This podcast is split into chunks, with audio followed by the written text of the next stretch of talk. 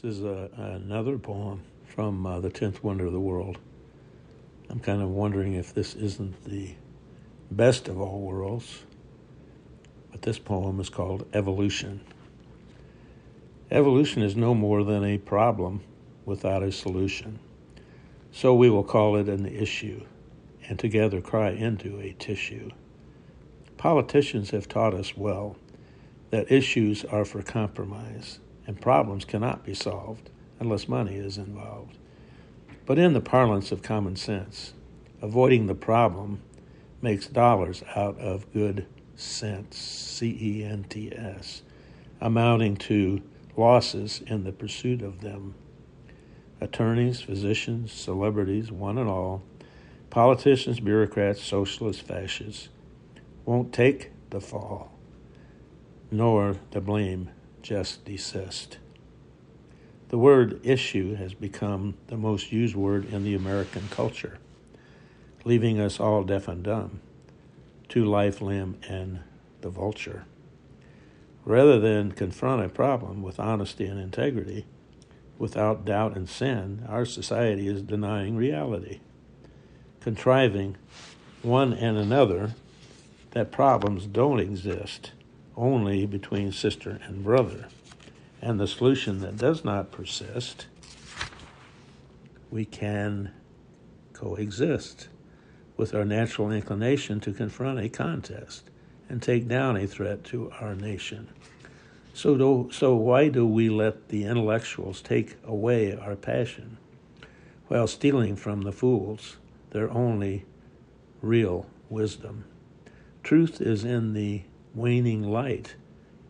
It's there in the dark corner of our mind's sight, waiting for our little Jack Horner to jump over the candlestick, who will lead us out of stupidity, giving guidance for the answers we detect and elect to questions and that means something, attacked without being politically correct. It's not a runaround to confuse if we confront the problem and we don't consider the issue as a fact we can never redeem. For confession is a tactic to avoid the responsibility to act in all sincerity. And an honest solution to the problem should only be an issue for the greater good. So many words. We do have problems that need solutions, and we don't need the absolution of an issue that requires only a tissue to cry that it's the politician's fault, not ours. So this is going to be American Enterprise Revolution, number 5. Revolution. Oh, okay. It's called Follow the Follower, Following the Follower to Bankruptcy. Sounds kind of like your one previously that said, keeping you down and dumber and dumber and dumber. I'm not here to insult anyone's intelligence. I'm learning so much in doing these podcasts. I'm just the messenger. I've written, at the count, I think it's 21 or 22 books, which I really didn't start writing until I was Grandpa Moses, I guess. Grandma Moses didn't start painting till she was 92 and became infamous for her talent. So I didn't really start writing anything other than business reports and newsletters, and I wrote some healthcare books because that was my specialty. And then I recited 5 poetry books when I was starting my CPA business and driving the car for 1,000,000 miles around Illinois and some other places, setting up my clients. That filled up 12 3-ring binders as my secretary just dictated or typed up what was on my little hand recorder, which really resulted in about 2,500 poems. So those were available. I kind of, in the reviewers' minds, as a CPA, a tax man with, that's also a poet. And so I guess I resemble that anyway. So you can find all my books on www.jerryrodesauthor.com or on www.jerryrodesbooks.com or on Amazon or on Borders, or they're gone, I guess, all the bookstores and whatever. But I'm still trying to get recognized. I have been recognized as by the reviewers as, critically, as a person of distinction. So I now have a recording that's going out on CBS and that network called One of the People, Persons of Distinction. But anyway, this is about following the follower to bankruptcy. And yes, it's keeping us all down and dumb and dumber because I'll go to that particular one that I've written up here. Three-party American Constitution as referred to as the American dream. A three-party, a third party, a three-party, I can't read my own writing, reminiscent in our Constitution as referred to by protecting the American dream. It's called a swing vote. As I've explained before, the swing vote can be a Joe Manchin. It can be a Mitt Romney. In my selection, in terms of the leadership for the party right at this point, I'm the CEO and founder, and Mitt Romney would be my choice to represent someone that would be running for either the Senate or the presidency, and Joe Manchin running for the Senate or the vice president, and not to win and control everything, but to be the tiebreaker, the referee, the tiebreaker in gridlock. We're going to have consensus now on policies and procedures. Procedures is our enterprise. The policies are our economy and our costs. We have to make money in this thing and have cash flow that's something other than borrowed money. Otherwise, we end up like every bankrupt country that doesn't reorganize and start over. You go out of existence. America would then become the what we call third world, not taken for having any influence. And China and their alliances would run the world. I don't think that looks like a very good prospect for us Americans that really aren't the same. There are people that say we all have to be the same, and then that's socialism. Well, that's and for the greater good. Well, no, that doesn't work in sporting teams. I pointed that out. It's not working for the Bears, and it's not working for any team that says everything is fine and it's and the results are they're losing. Well, America is losing. So everything isn't fine, and we don't need to make it great again. It's great right now in terms of its standing, because we have more gross domestic product of any country. China's at 17 trillion. We're at 27. It's hard to get a handle on it because Biden's a liar. He'll tell you whatever you want to hear, and Trump's the same way. So for us to really know where we are, we better go to the debt clock, and that has the most reliable figures on any accountability that exists, because we have computerization now. We have digitation of everything. We now can even predict on the basis of analytics, not just read and weep and say, oh my God, I wish we hadn't done that. And Ukraine is one of those things. So Democrat, Republican, in gridlock, what does that make us? Well, that's a new word I'm putting in here. Autocrat, autocracy. or oligarch. You know, you take your choice. Oligarch is a giant enterprise that controls everything, which we don't want. We want free enterprise that anyone can be successful. Oligarch, only the big people are successful. The gold rules in the oligarchs. And an autocracy, well, then the attorneys, the professors, the bankers, the economists, they run the country. What do you call them? You call them senators and representatives and judges of the judicial and the president. They've gridlocked this place. Why? It's intentional. You take control. You want to run everything, regardless of whether it's successful or not, and hide your debt and hide your waste under the guise of it's the other guy's fault. You know, we'll use that as a tactic. We'll create our crisis or problems or whatever by calling it the McCoys and Hatfields, and there's never a winner. It's just both of them are losers. Well, who are they? Stalin, Hitler, Mussolini, Tojo, Castro. Who are these other characters in America that we see for reminiscence of losers?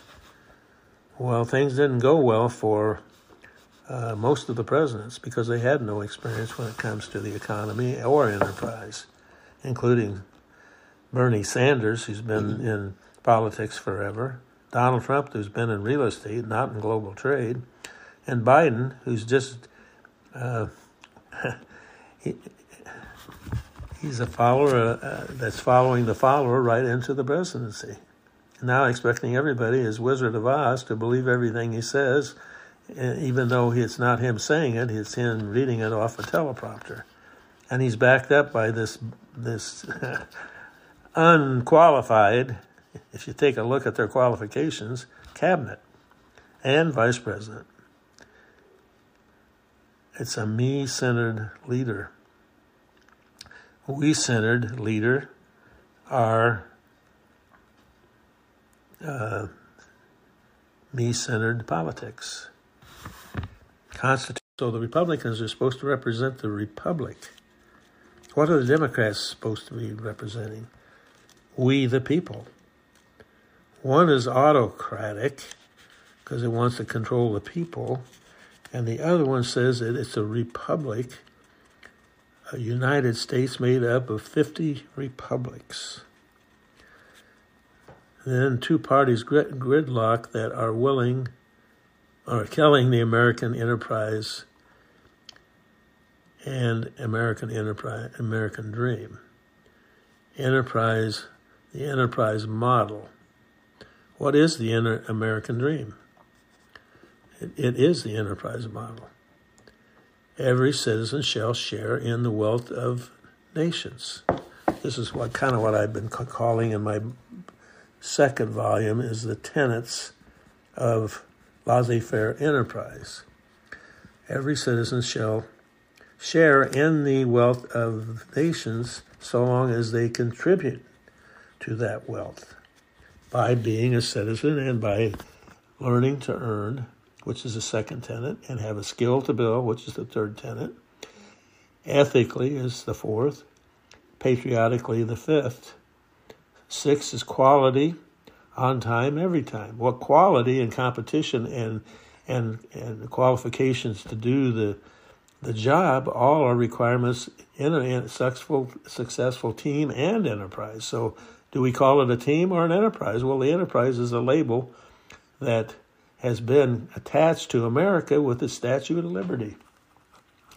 The French said, here's the Statue of Liberty, put it in New York City's,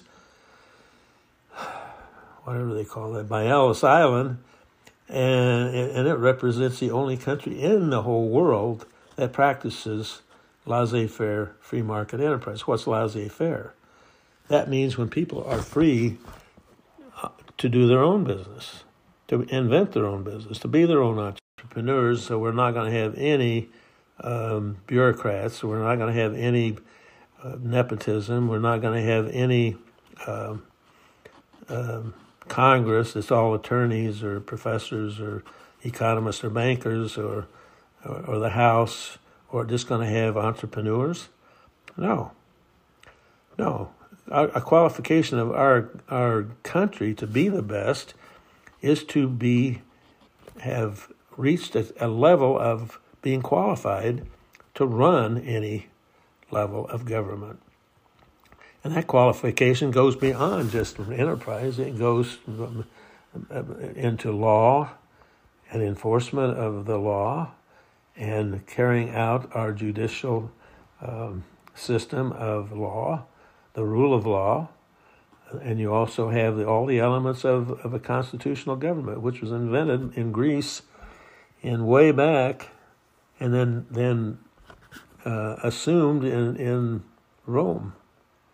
They had the House of Nobles, they had the Senate, they had the rule of law, they had habeas corpus, they had a leader who at that point in time was carrying out what their principal objective was to own more land.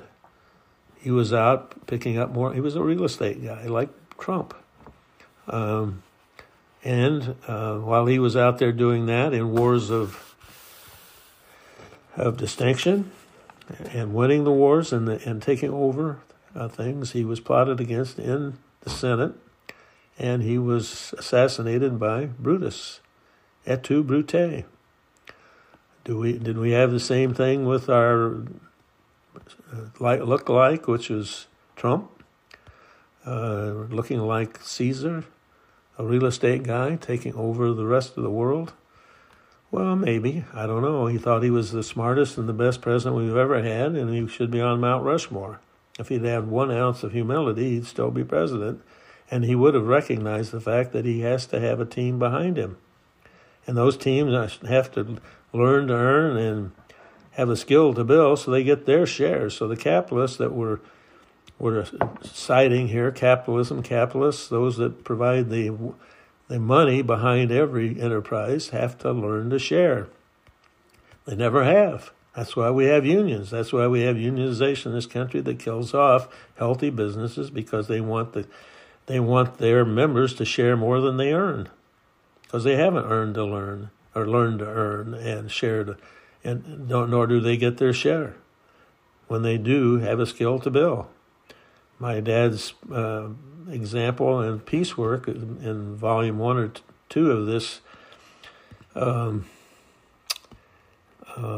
guess it's more than a trilogy, the definition of the American enterprise revolution is that the capitalists need to share. And the employees need to earn, to learn, and have a skill to build so they can earn their share. Learn to earn, skill to build. Ethically, we'd have to have some ethics to be able to build quality. Quality is building and getting rid of waste so we can profit and accumulate capital so we can grow. And we can't grow our way out of it, which Donald was trying to do through the stock market because it's just speculative. It isn't capital. It's speculation quality or value, which only comes from the companies that make up the whole.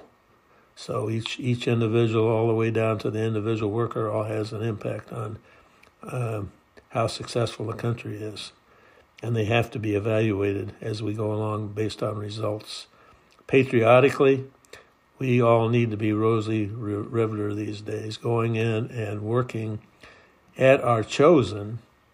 They may have chosen you, but you're staying there, so you've chosen them. Site of business or work, and do the best you can to support the team as in your role. But your role is also to collectively vote in a secure voting system. So we have those that are qualified, and the results are showing it, to manage, run the business, or coach the team. quality on time every time. So patriotically with quality. It eliminates waste as Deming did and does in every business. Honor our leaders. Right now there is no honor in our system. There's only lying, cheating, and grabbing and jumping over people. And that's not what the founders intended with the Constitution, which is one of the greatest documents ever written. So why are we amending it 29 times and now trying to use that against anyone that's trying to change things? 8, capitalize on human capital.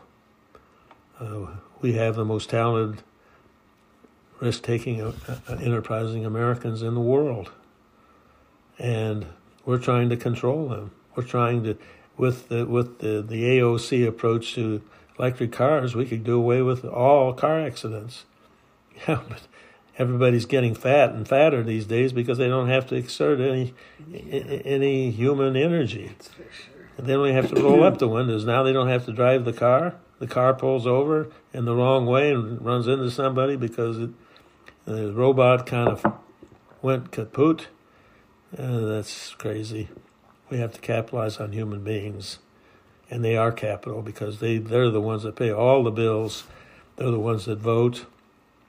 They're the ones that have to be educated. They have to be responsible for their own welfare, not have the government give them free education, free health care, free housing, free weed, free oysters, and no, it's not.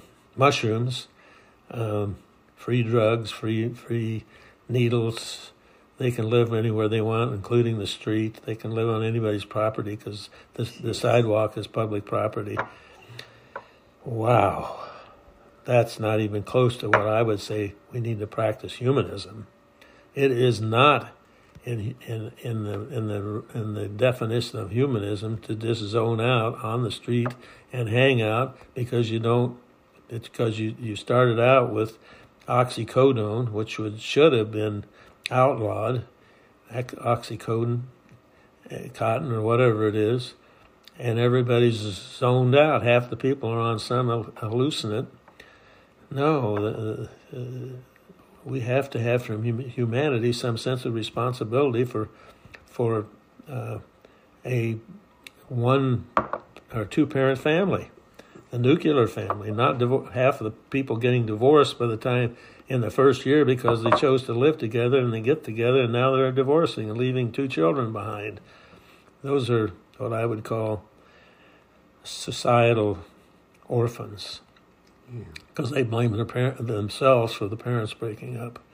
So divorce and chronic disease. Half Americans have got some form of a chronic disease labeled by the healthcare system so they can bill, and not be accountable for anything.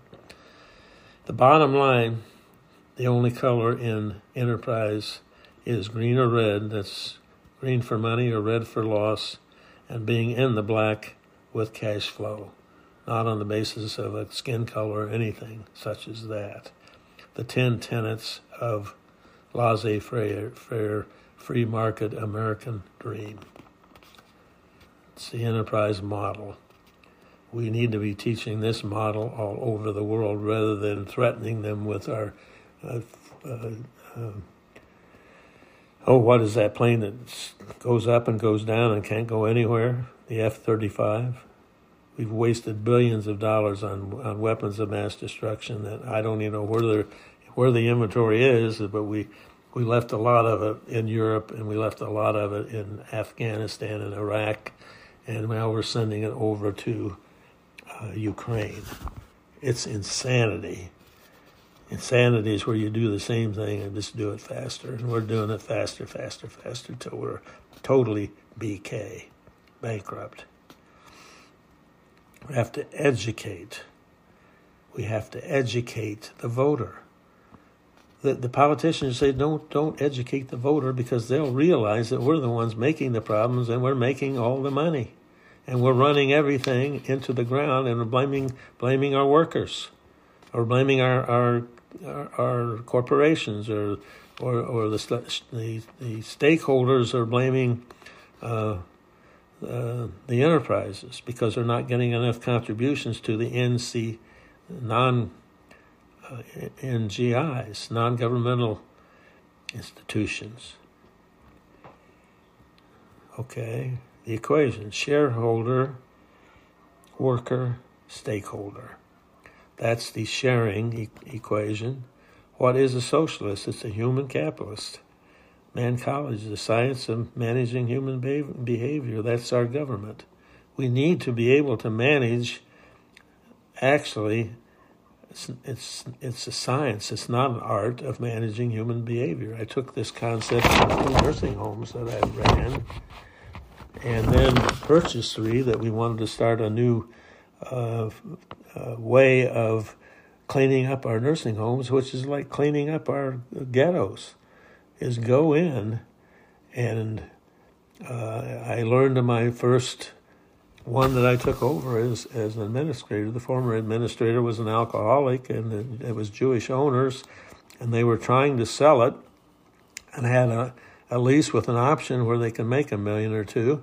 And it wasn't because they were Jewish. That's just the way things were done in the nursing homes, and it's still that way. It's all about the money, not about the patients. So I took that over as administrator. And in November 16th, 1987, I'd been there as the administrator since, I think it was April of that year. I think I was making it worse.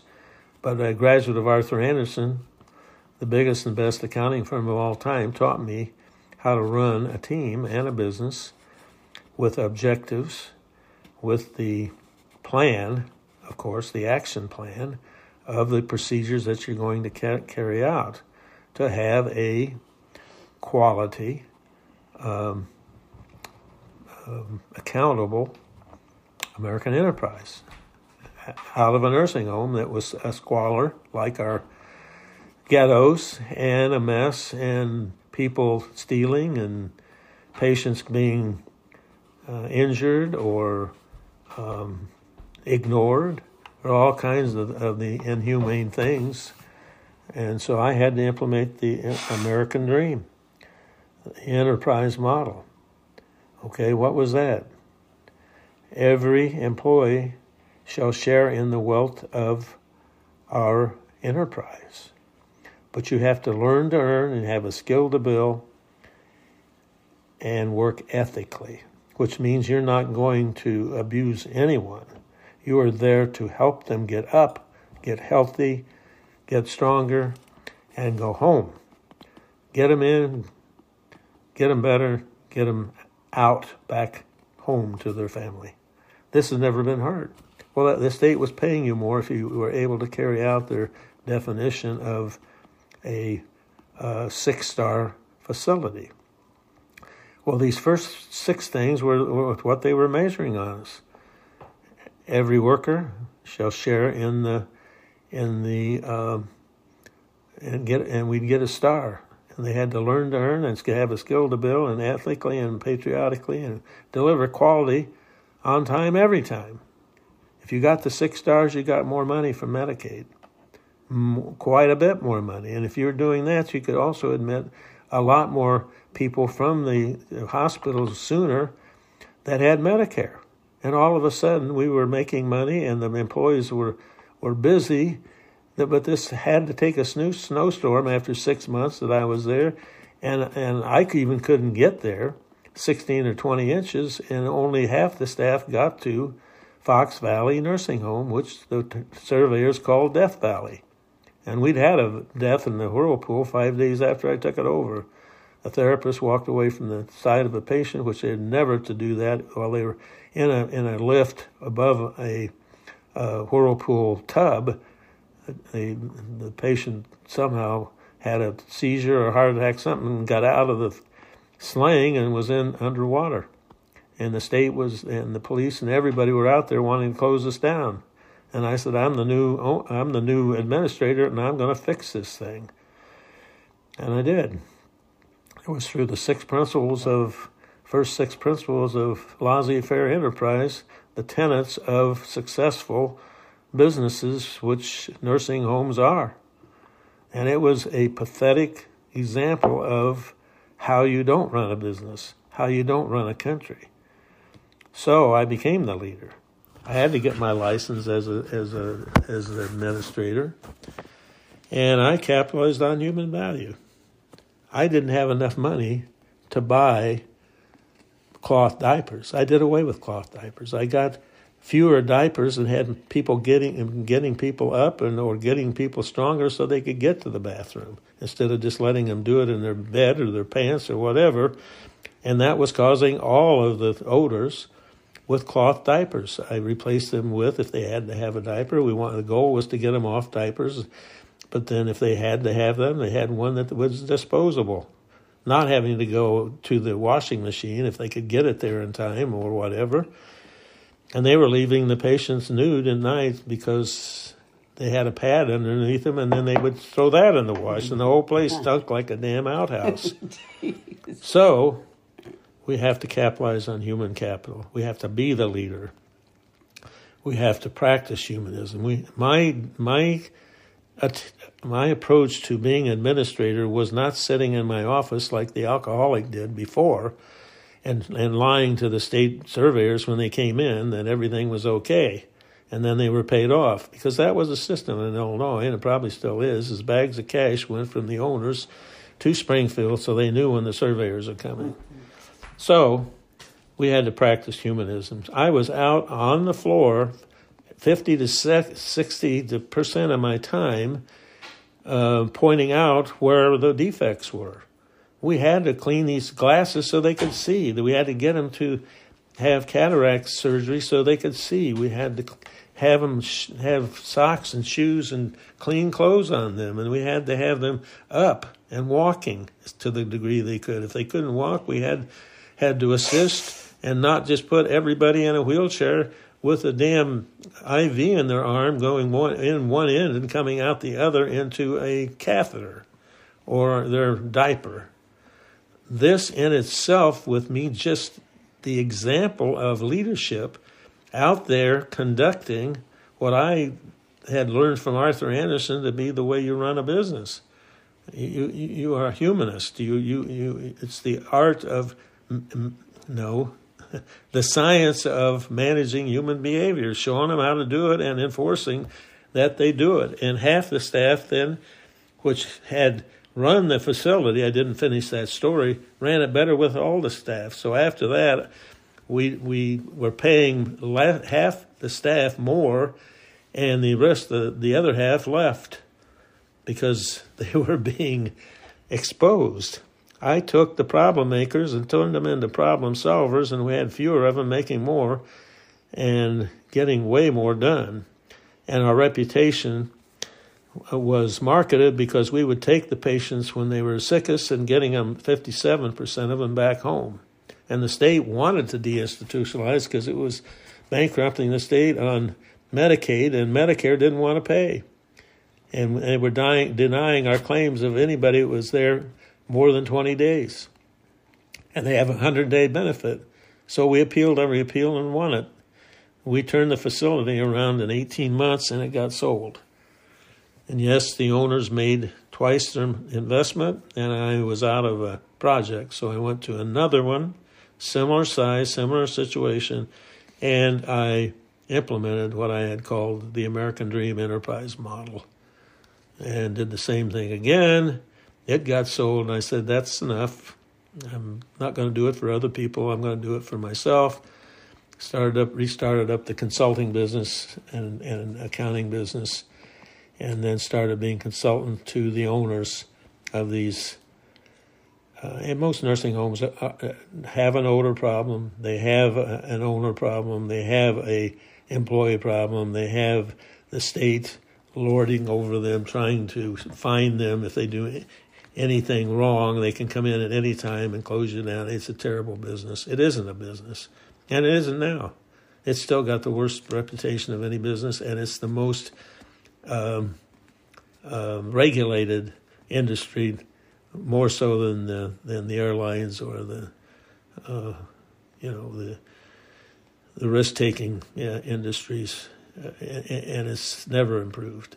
Matter of fact, it just continues to get worse because we've got an aging population that are even less healthy, and during a pandemic they were sending over viral pneumonia cases that it wasn't even legal to have. They didn't have respirators, and the politicians probably caused hundreds of thousands of deaths of sending people there and not allowing the families in. It was just horrible. So Cuomo, he should be, and he is, he was dumped. Unfortunately, dumped Trump in the process, but he was right. The virus was much worse than the solution, or the solution was much worse than the virus. So the equation is shareholder, worker, stakeholder. What is a socialist? It's a human capitalist. Mancology is science of managing human behavior. That is the marriage of monetary capital, investor, could be a partnership, could be a corporation, could be a not-for-profit. That's one side of the equation. The other side of the equation is the human capital. That's the socialist part of it, the American socialist and the American capitalist teaming up to produce value, quality. It says here quality on time, every time. Well, that's humanism in its nth degree, practiced in most every business in America, or we'll call them enterprises. I have a book that I've written called Mancology that I haven't published yet. It's usually called The Art of Managing Objectives. My book is The Science of Managing Human Behavior, or Subjectives. The Science of Managing Subjectives, which is the human side of capital. The objectives are the shareholder side. So yes, I am rather creative when it comes to having lived this role that I now have of trying to teach it. So that's this particular episode. Next, we're going to go into the principles, plans, and profits of the enterprise models, downsize government, upsize enterprise, and not just save America, but keep America great and be able to kick you-know-what's rear end when China tries to take over with their alliances in this World Super Bowl. I'll call it a Super Bowl. The biggest Super Bowl of all time. USA Inc. versus CCP Inc. In my first volume of the American Enterprise trilogy, it shows China right now winning and USA Inc. losing, for the very reasons I'm pointing out. And then in Volume 2, it goes into how do we win this monopsony game. I wrote a book called How to Win the Monopsony Game. The publisher wouldn't let me publish it because they thought it sounded too much like Monopoly. Well, I did publish it as The Monopsony Game, and then they retitled it Failing Government, Failed... Taketh Away. Thank you. A Failing Government Taketh Away, which is the same as the monopsony game. And China is a monopsony. They are the buyer or seller of last resort, and they have monopolized the shipping and the distribution for the entire Eastern Hemisphere, not just China or not just Taiwan or Hong Kong or Vietnam, but South Korea, you name it. The Eastern Hemisphere is against the Western Hemisphere, with Oceania in the middle. Was 1984 Orwell. Where did I get all this? Man, I love that book because he was there. Ayn Rand, I love her because she was there. They're telling us all, don't become East Germany. Stay America, because East Germany, when it was turned over to the Russians, has nothing on the shelves. Nothing to buy. Everybody stays home and drinks vodka. That happened in Russia. They finally, Gorbachev says, we got to be different. And Putin came in and is now the ZZPing there, trying to implement Russian capitalism using Russian authoritarian government. Those two don't go together. Ours go very, very well together if money doesn't get in and control both. The capital cannot control both.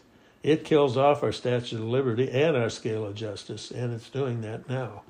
And unless we have this trilogy implemented in some way, by some leaders, this country is going to be just like East Germany, because they've employed us.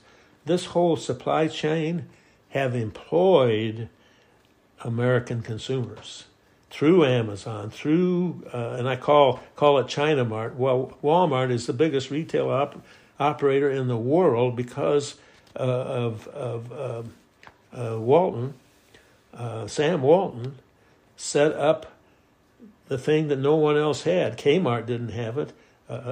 Sears didn't have it. All these other big companies that were diversified in Arkansas, where it all started. And amazing, because what he did, China's done. They become the buyer-seller of, because Walmart buys supplies and they resell them.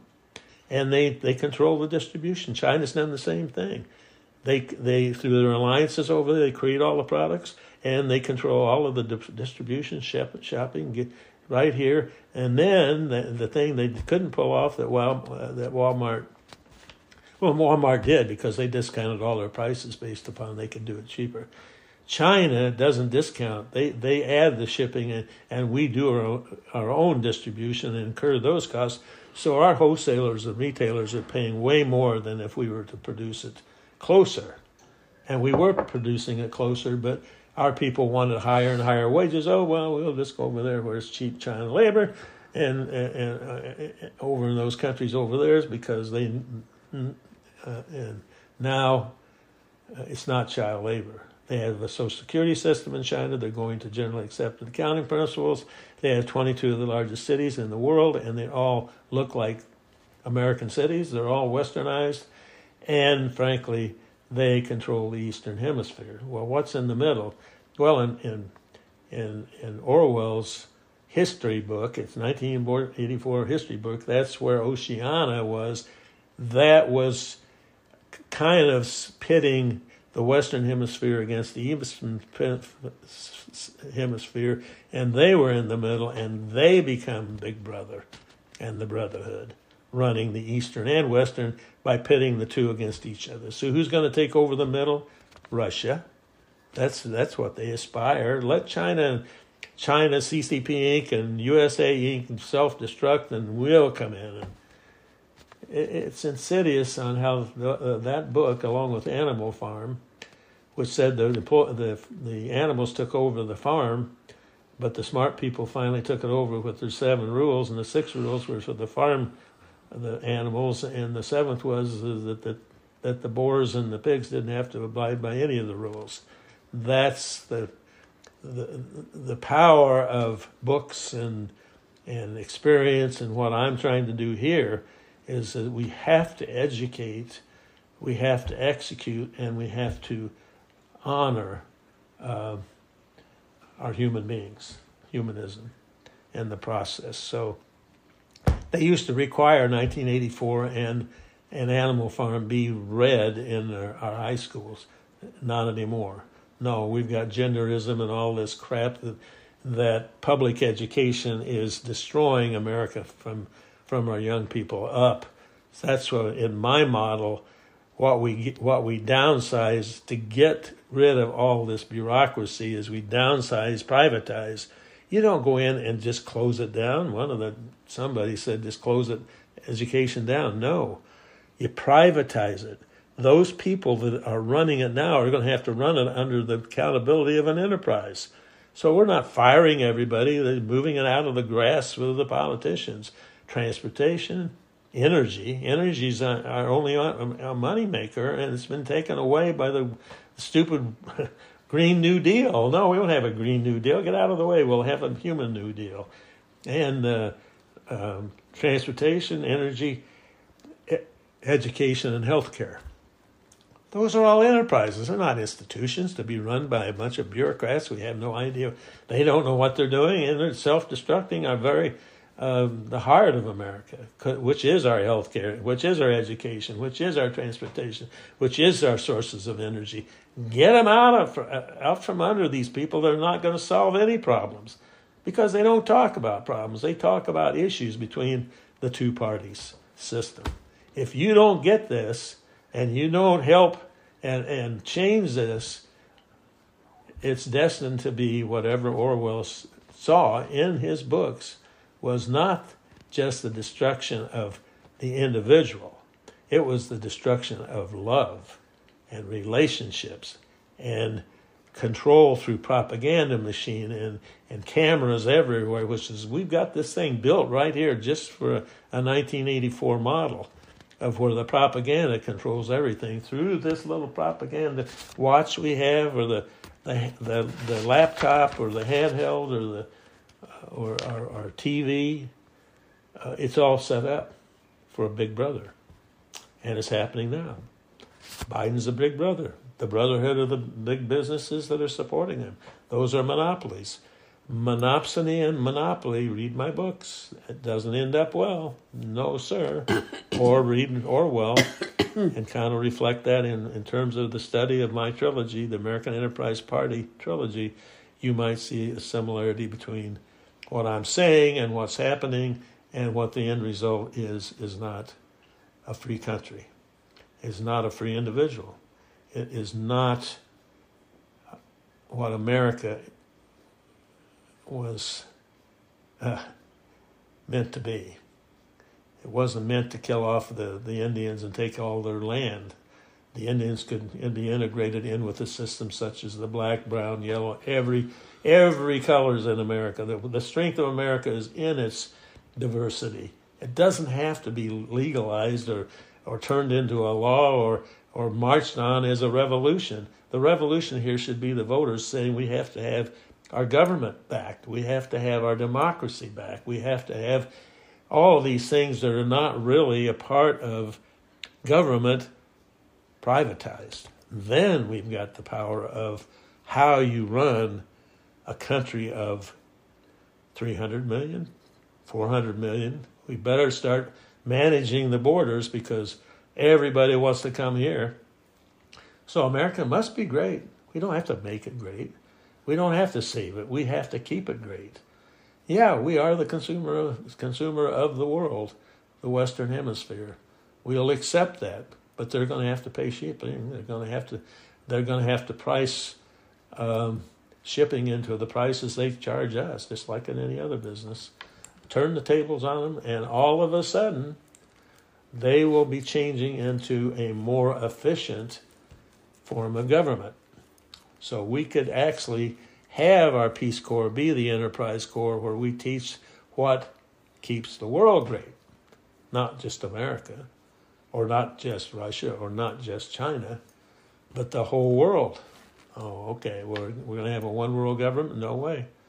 It is, and this is a book now out, Believe in People by Charles Koch. It's a top-down world with bottom up solutions. Well, I'm read his book. I see all the problems that I'm laying out here. I don't see any solution proposed. They've invested in the Tea Party, no taxes. You can't run a country without capital. You can't run a country without cash. You can't run a country without keeping the reference currency, because the seller will dominate everything if we don't have the power of the consumer, which is dollarizing the market. All those things have to be kept in place, and the solutions are in every small business and every big business and every state government and county government and city government. We just need to reorganize it so it is not a monarchy. And so it's not a totalitarian dictatorship, because that's where we're going. That's where we are with 535 people running it, with one president. That's a monarchy. What did it do to England? 90% tax rate. Oh, Biden says it won't cost us one penny. We'll just tax everybody more. We'll just take everything they have and then we'll make it work. Well, that wouldn't even pay off the $235 trillion of obligations, of which we have $194 trillion in national assets. We're $30 trillion underwater. The people like Biden's are the reason we're here. The people like Stalin's and Mao and Kim and Castro and all those bad guys, supposed bad guys, who will annihilate people to lower their costs. Yeah, we could do the same thing. We'll just get rid of the ghettos and the ghetto people like Hitler was, and then we will be the perfect race. Read the Brave New World if you want another book you should read, where they turn everybody into a test tube baby so we're all perfect. And then the imperfect told them, well, then it's not going to, because they wanted confirmation, that this Indian tribe could be converted to the great Brave New World, brought the leader over, and he fell in love with this person and said, hell no, we're not going to go to the Brave New World, and they killed him. Read the Brave New World, Huxley. Read Orwell. Read something that will lead you to justifying freedom for everyone. Thank you for your time.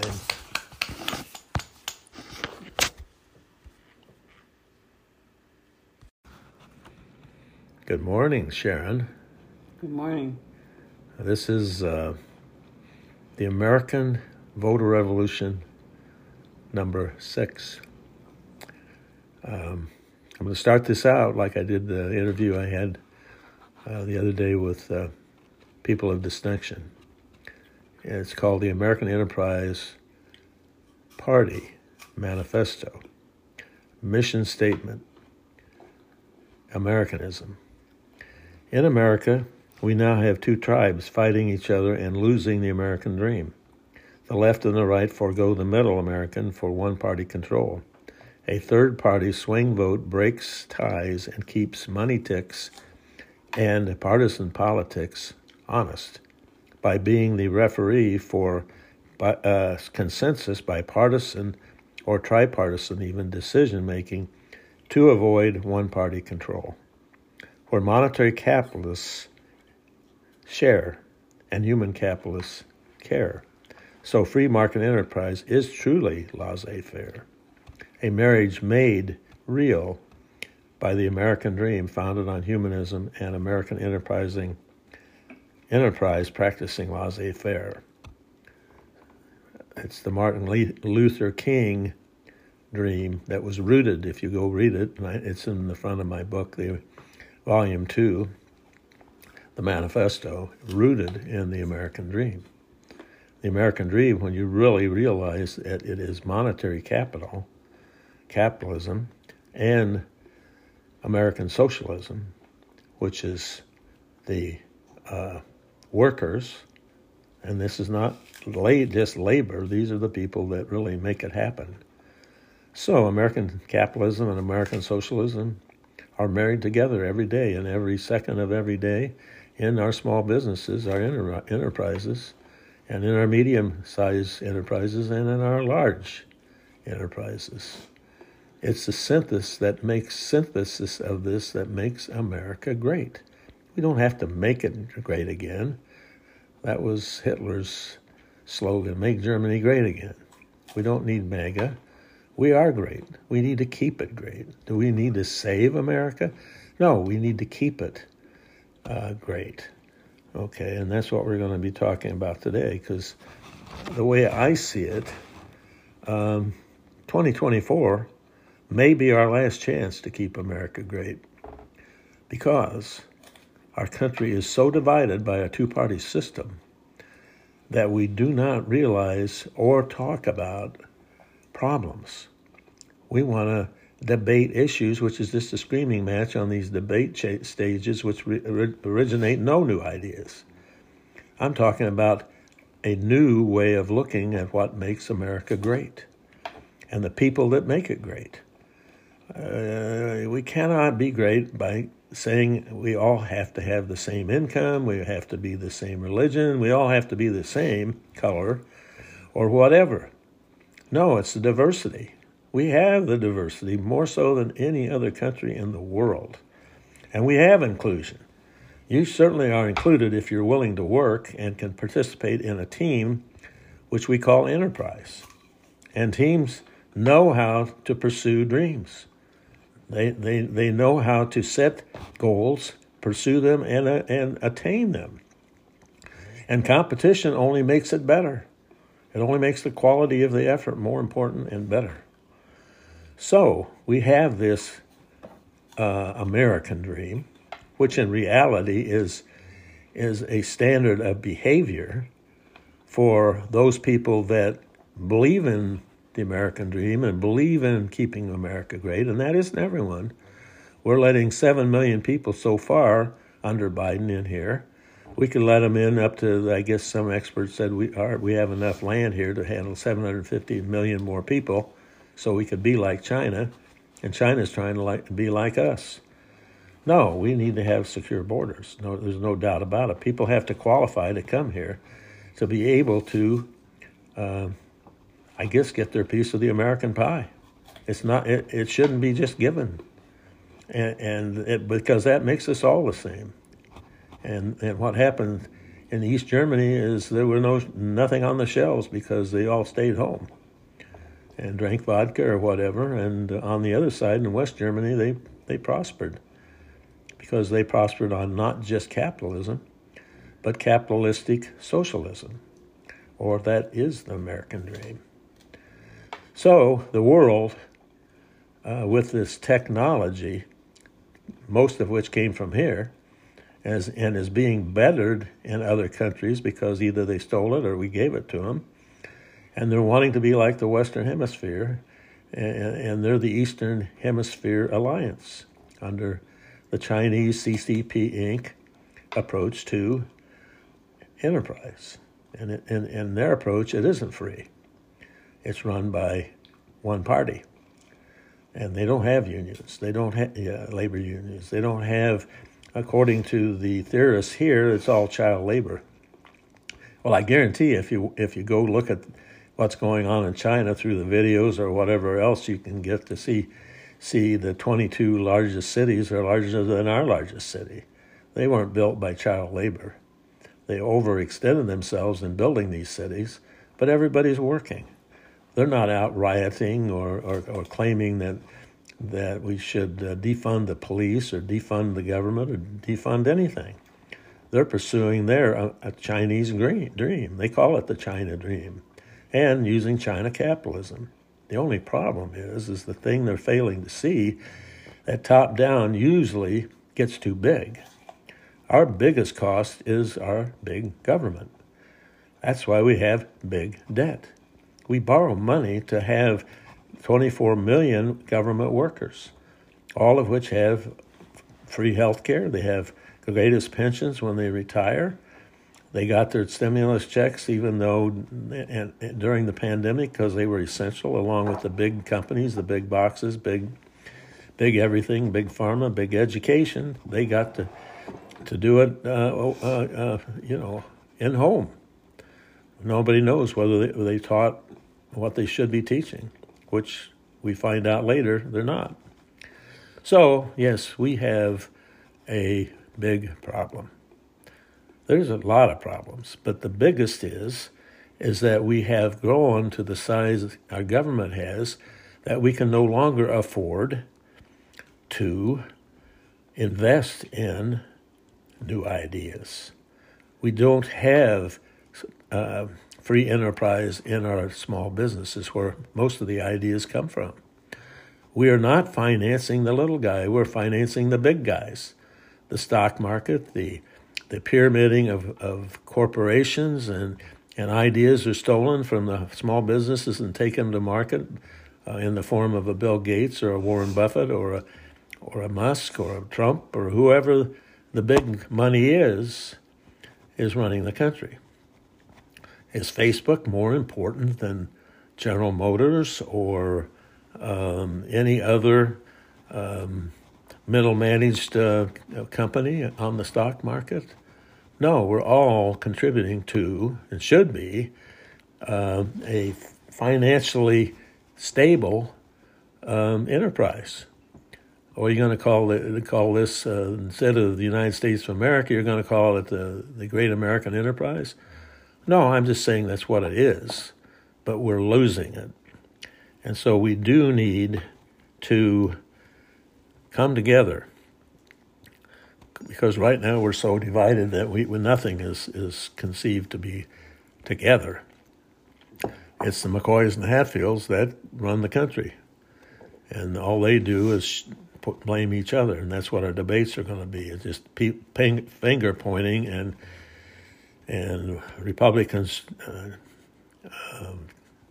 pointing their finger at Democrats, and Democrats at Republicans, and in the middle are the people that are going to be shot in the process, either by the gangs that come out of the ghettos, or people that exercise their right to have a gun and start shooting each other. That's what it's coming to, a revolution. Well, rather than do that, I would suggest we have a revolution of the voting system. Let's do it the way the democracy is supposed to work, by the majority of the people. Now, this is watered down by now. We have the filibuster and we have the Electoral College, so it isn't always the majority. Did Trump really beat Hillary, or did Hillary beat Trump? Did Gore lose to Bush, or did he have it stolen? Or did Trump lose the red states to the blue wave of harvesting of votes and not having secure voting? Our country was supposed to be on the majority, not on those that can outspend the other, on our media. The media gets rich while the rest of us are going to be poor, because that's where the propaganda machine is focused. It's focused on our enemy, which is us. We only elect people that have a name or of the proper age or message. We're not electing people to solve problems, because government historically causes the problems. So why do we believe they're going to solve them when most of them are attorneys? Attorney never ran a business, never invented a business, never invented a product. They are a cost to our enterprises.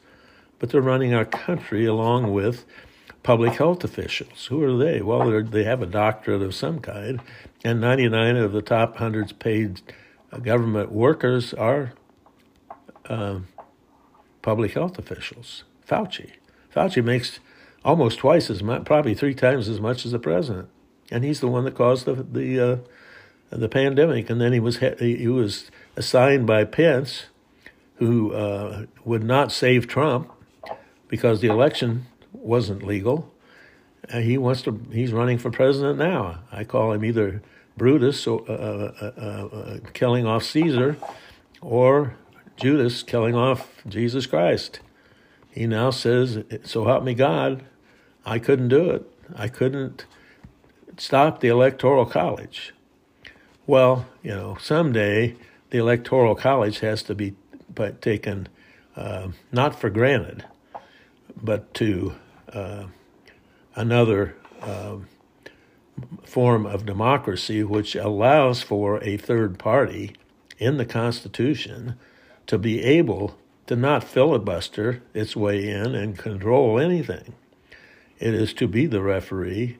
And it does represent those middle Americans, independents or so on forth, that need a platform, and they need a plan, and they need a way of pulling the extremes towards the middle. Or we end up being Nazi Germany with Make America Great Again, or we're going to buy American when everything is produced outside this country. And it's way more costly than it would be if we would just, put the plants back here, rent them land, not sell them land, and get them closer to the consumer, because it's always way cheaper to get it closer to the consumer. And that's what Sam Walton did with Walmart, taking it from a dime store to a multi-product driven, not manufacturer. They're a buyer They're the buyer of last resort for many communities, and they're the seller of last resort. They become not only a monopoly in that community, they are what that's called a monopsony that controls the purchase and distribution of those products at a lower price, because it's taken its influence to the communities where the consumers are.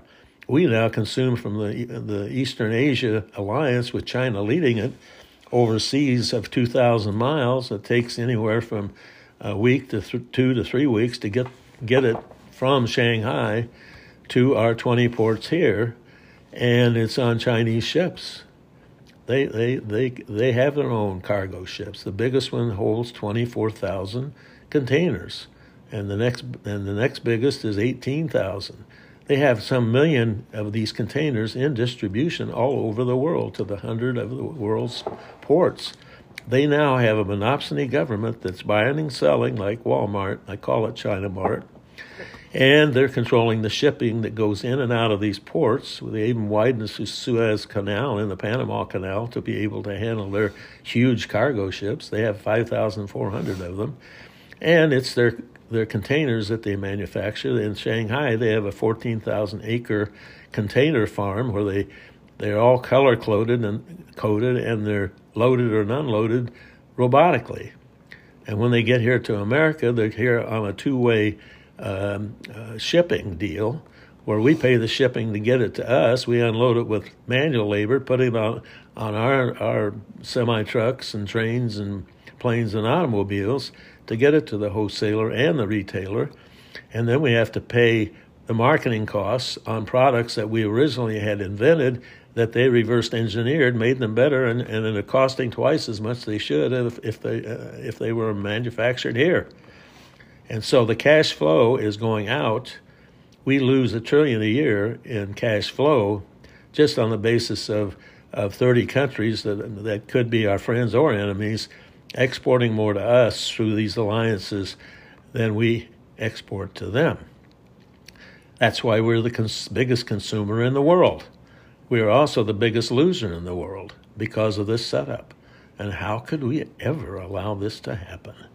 Well, frankly, there wasn't a president that ever invented anything, ever started a company, ever really run a company, and allowed the number of fixed overhead employees to grow to the point of a $2 trillion a year payroll, which includes full benefits and pension for the rest of their life, and they'll live longer because they don't have any financial worries.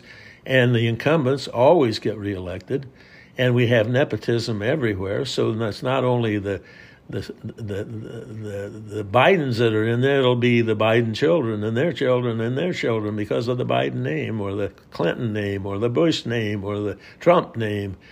And who's running our country?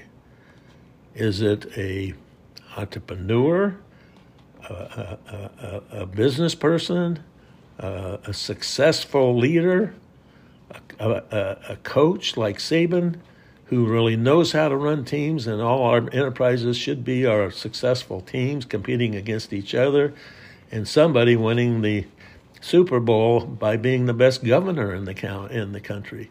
Governors aren't accountable for anything except getting reelected so their party can stay in power. And they make more money than anybody in the state. In their legislature, they make more money than the private sector. It's all this money, money, money from the top down, and everybody is pursuing the American dream, which is to be rich, not relevant. You know, relevancy really is what we all want when we're on a team. And if we're more relevant than the next guy because of risk taken to get there, well, then we're going to have them make more than us. Some of this has to be on the basis of, does the team win? Does the state win?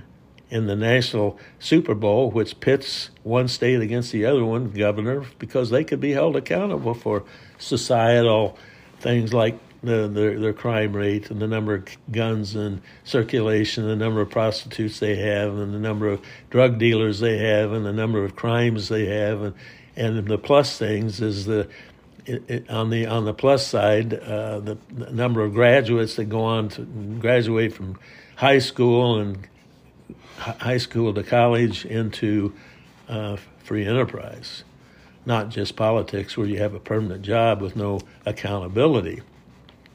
So our governors, our mayors, our county supervisors, our leaders have to be held accountable for what they're calling positive and negative analytics, just like you do in a baseball game, football game, basketball, whatever, soccer. This is a much better structure for managing anything than what we have now, where everybody's supposed to be the same except for the leaders. And the golden rule says it's the people with the gold shall rule. And what do we have from that? Well, we are now a monarchy, not a democracy.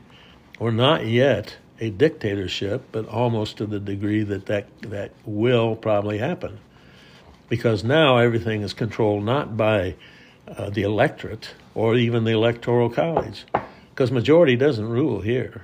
It rules on who has the gold and who can make the claim that they've created a Ponzi scheme like Microsoft, stole the Windows and the mouse ideas from the copy machine people. I can't remember that name. I don't know why I can't. But anyway, the Ponzi schemers are pyramiders, and they are the best salesmen, but they've never invented anything. And so we need to protect the power of the free enterprise from the lowest level on up, and realize that it's not for the greater good. It's for the great. It's from the many to the individual. Is that we do have to enable people to have their share on the basis of earn to learn and have a skill to build. And so I'm not running out of material, I'm running out of time, but the losers in this whole thing are what I would call middle America, the risk-taking Americans to never realizing their dreams. Should they be a party? Should they be the breaker of all ties instead of filibuster? Filibuster is only in there because we have gridlock. And in gridlock, we need to unlock because it's taken us down. We're imploding because of gridlock, and our country is so divided because of that, where we just point fingers and never really work on problems. We work on who's going to outshout on our debates over issues. And issue has become the biggest word, even over woke, and I guess capitalism and socialism. Some people called it Marxism. Actually, in China, the way it looks like Marx, the third part of Marxism is that they have now religion in a Falun Gong movement that 450 million people have opted out of the Chinese party. So I think what will happen here, we're going to have a whole bunch of people, maybe 160 million risk-taking working Americans voting American Enterprise Party to be able to get honesty back into our politics and get the Ten Commandments on the walls of our businesses, because then that would carry the influence of a higher power, which would be our work values, and use some Deming practices where we do have analytics for improving quality and getting rid of waste. Waste is profits. And maybe this would filter through to our overall success of our enterprise being able to generate cash flow. Today, at this point, we lose $1 trillion a year. We don't have cash flow. We're paying for big government with debt. Taxes are gone by March 31st. Nationally, we have $10 trillion in taxes, and we have some $90 trillion generated to support government and build weapons of mass destruction, and hope we never have to use them. And had a president that dropped 2 A-bombs on civilians, and we could have had a deterrent if he had just shown them pictures of the tests in New Mexico. and then we could deter that problem. But oh no. No, he said the generals went ahead and did it, and he didn't approve it. Well, at one point or another, he was claiming to be the best president of all time and should be on Mount Rushmore along with Trump. And then we would have right where we are, fear. Fear is the biggest factor in any level of government. The Green Deal is dead on arrival. I think there are many articles proving the fact that you cannot and will not control Mother Nature and Father Time. And that's what is running our climate. That's what's running our place in the universe and galaxy and the cosmos. And so those that believe that we're self-destructing, well, just go in and look what's happening in our ghettos. It happened in Germany. They put all these people, all the Jews, in the ghettos. The next step was the concentration camps. Here we put blacks, browns, or whatever, minority, or whoever can't make it, and are drugged out or alcoholics. We're putting them in the ghettos or on the streets, and eventually that's where the revolutions start. You know, it'll be a black and brown revolution now that we've let in half of South America and Mexico and Central America, bringing with them drugs and who knows what, trafficking of whatever they'll take so they can make a living here. They expect the living to be given to them. They're getting it when they come in. They get a credit card and they get a trip over to New York City or somewhere else, and there they are. And next thing is they'll be pitching their tent on your sidewalks and your gyms and gymnasiums and whatever to be able to survive. Refugees, well, we don't know. And should we block everyone? No, we're great because of diversity. But we have to have people that aren't bringing in pandemics and prostitution and drug dealing, and because we have our problems with our youth. Our youth really, their values are not built on reading, writing, and arithmetic anymore. They're built on new values that have been watered down by not the majority, but the minority. And we need to reckon with that by tearing down the ghettos. They tore them down in the early 18th century in New York, and crime went down, went away. That's where the crimes are generated, and that's where they have to be stopped. And we can't do it with the money being spent on letting them out because of so-called racism. We have to have a way to put people to work to create their own freedom. So the ghettos would be financed with enterprise bonds from everyone that'll buy a 10% enterprise bond, and it employs the people that live there to build them back up. Start their enterprises. It's the whole concept of laissez-faire enterprise. Take part in what makes America great, keeping it great, and them participating in the rooted in the American dream. That is the American dream. We need to get rid of the ghettos, the squalid living, the covering up, because the next step is concentration camps or putting them on an island somewhere, the gangs, because they blame us.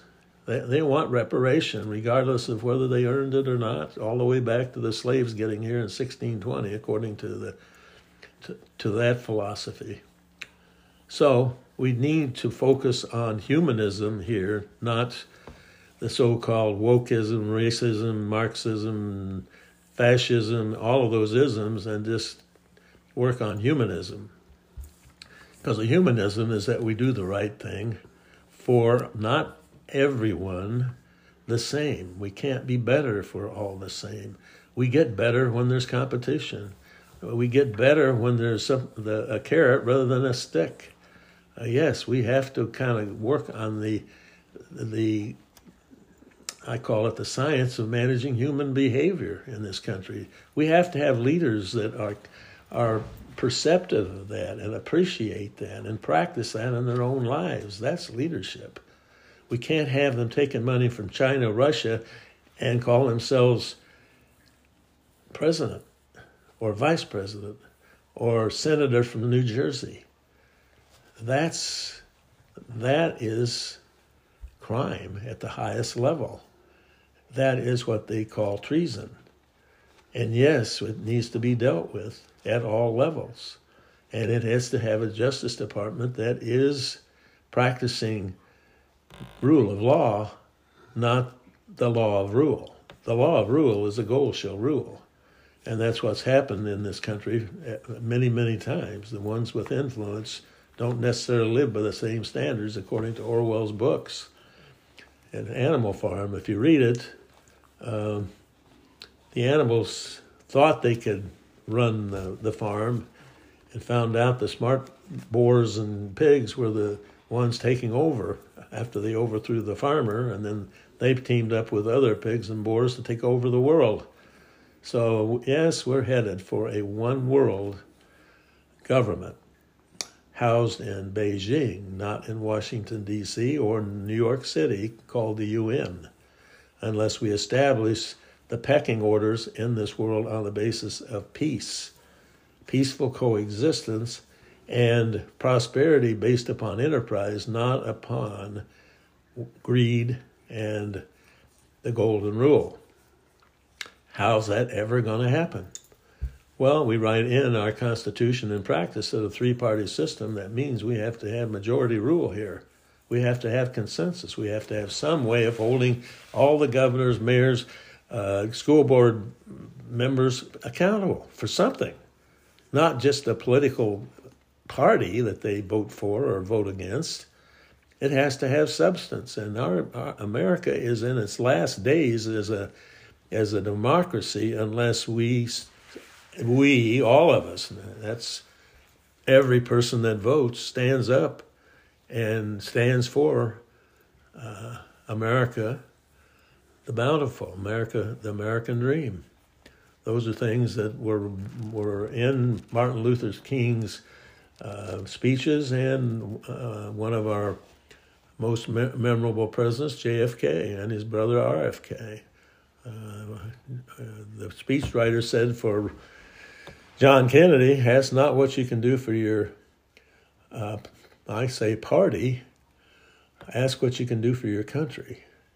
And that's kind of where we are now, is we have to have consensus of the policies. The policies can't be done by fiat executive orders by some lifetime bureaucrat that never started a business and never run a business, and his son, who likewise has never performed what's supposed to keep America great. It's our small businesses, it's our middle businesses, it's our larger businesses all working together to be number one in the pecking order in the world. We have been since World War II, but according to Bridgewater,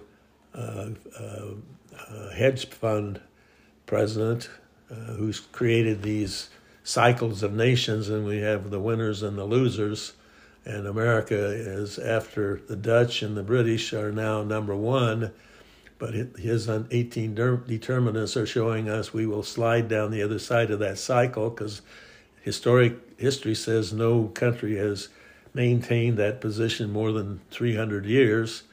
And there was a great French professor that said, no, it's 200 years. Well, we're in the 246th year, and we're on the way down, and China is on the way up.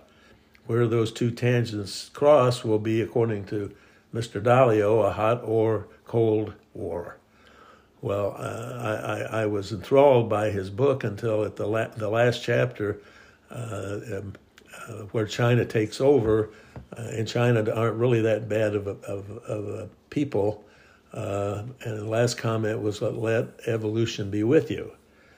Well, the way I see the hedge funders investing their money, and that's BlackRock, Bridgewater, Vanguard, mutual funds, pension funds, and whatever, being invested short on America and long on China. And if you know the difference between short and long, they're making their money off of China, not off of America, because that's where the supply chain starts and where it ends, because they also have consumers all over the world. It's not just America. America is the largest, and the wealthiest, or has been anyway. So when you start to understand the dynamics of the bigger picture and you start listening to these debates that we're having that are just yelling at each other with no experience to run a business, do I have the experience in government to be a president? No. Do I have the qualification to run a business? Hell, yes. Have you invented anything? Yeah. Yes, I have. I've started companies. I bankrupted a couple, 3 times because Chapter 11 had to reorganize, raise capital, get profitable. You know, that's the name of the game for this great American enterprise. It's not Ponzi schemes where you build your power on stealing businesses or acquiring them and pyramiding them up, and you tell no one, like the hedge funders, they don't want to tell you who their investors are. Well, they're the pension funds for California and the unions all over the country. That money is being siphoned off and invested in Chinese companies. You know, go look. And in China, the Chinese people are not allowed to invest in America. They're coming in here and they're buying farmland, the government is. They're going to take us from the inside out. And do they have Chinese people planted here that we should put in ghettos and then exterminate? No, they're citizens.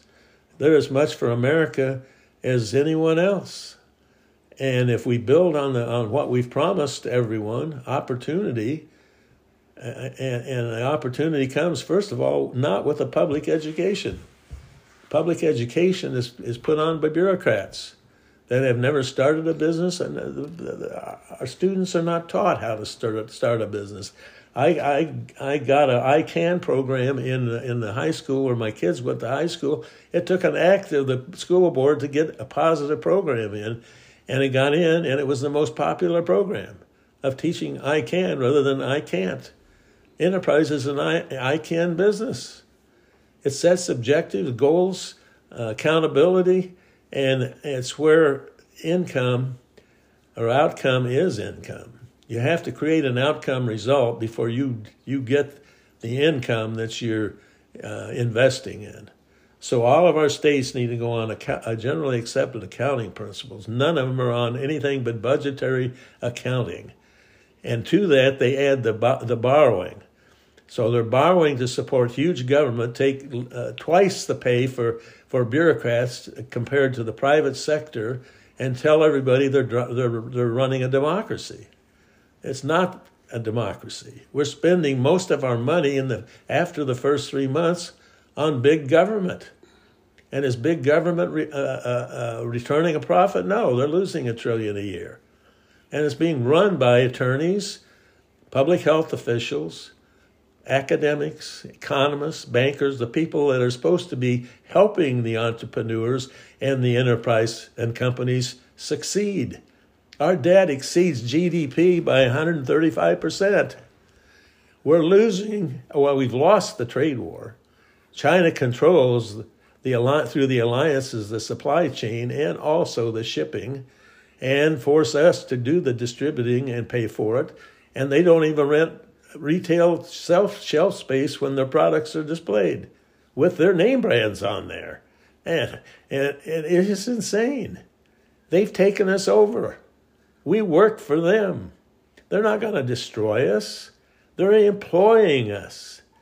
Every one of us, psychologically and financially. And our leaders are pissing away.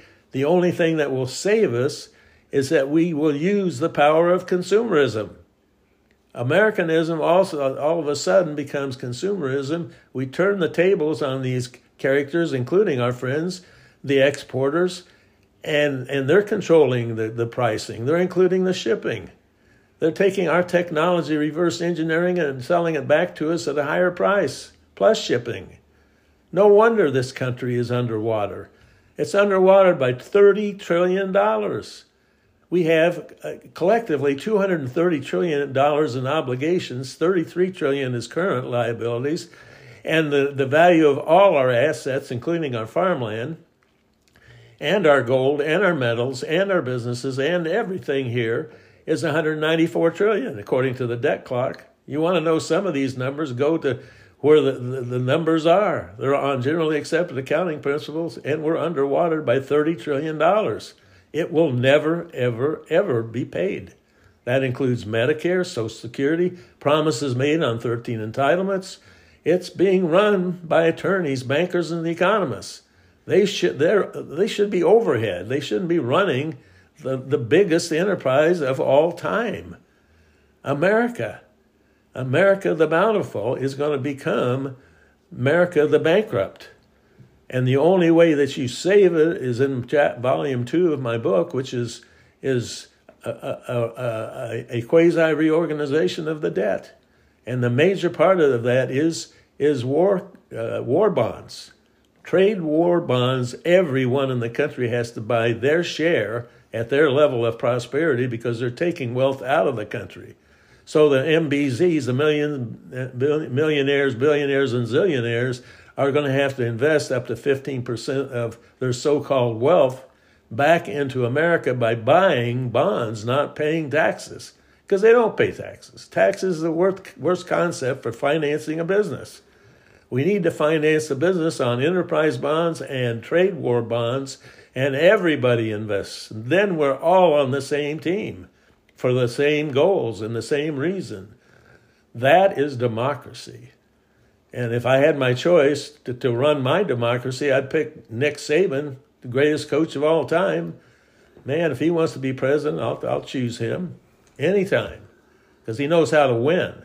And everybody wins on his teams, based upon the risk they take and the workouts they do and the dedication they have for accomplishing their personal goals, which creates winning enterprises, winning teams, where I learned a lot of my values is from competition in teams.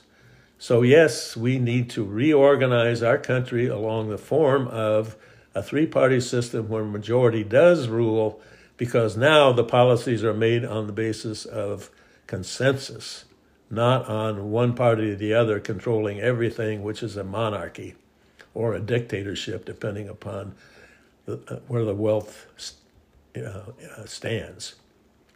I'm running out of breath, but I think you're getting the idea that America is imploding on the basis of being converted to what China is trying to implement, and will implode because of the religious factor. The communists want to do away with any thoughts of religion because it detracts from the Politburo being in control. They don't want God in control.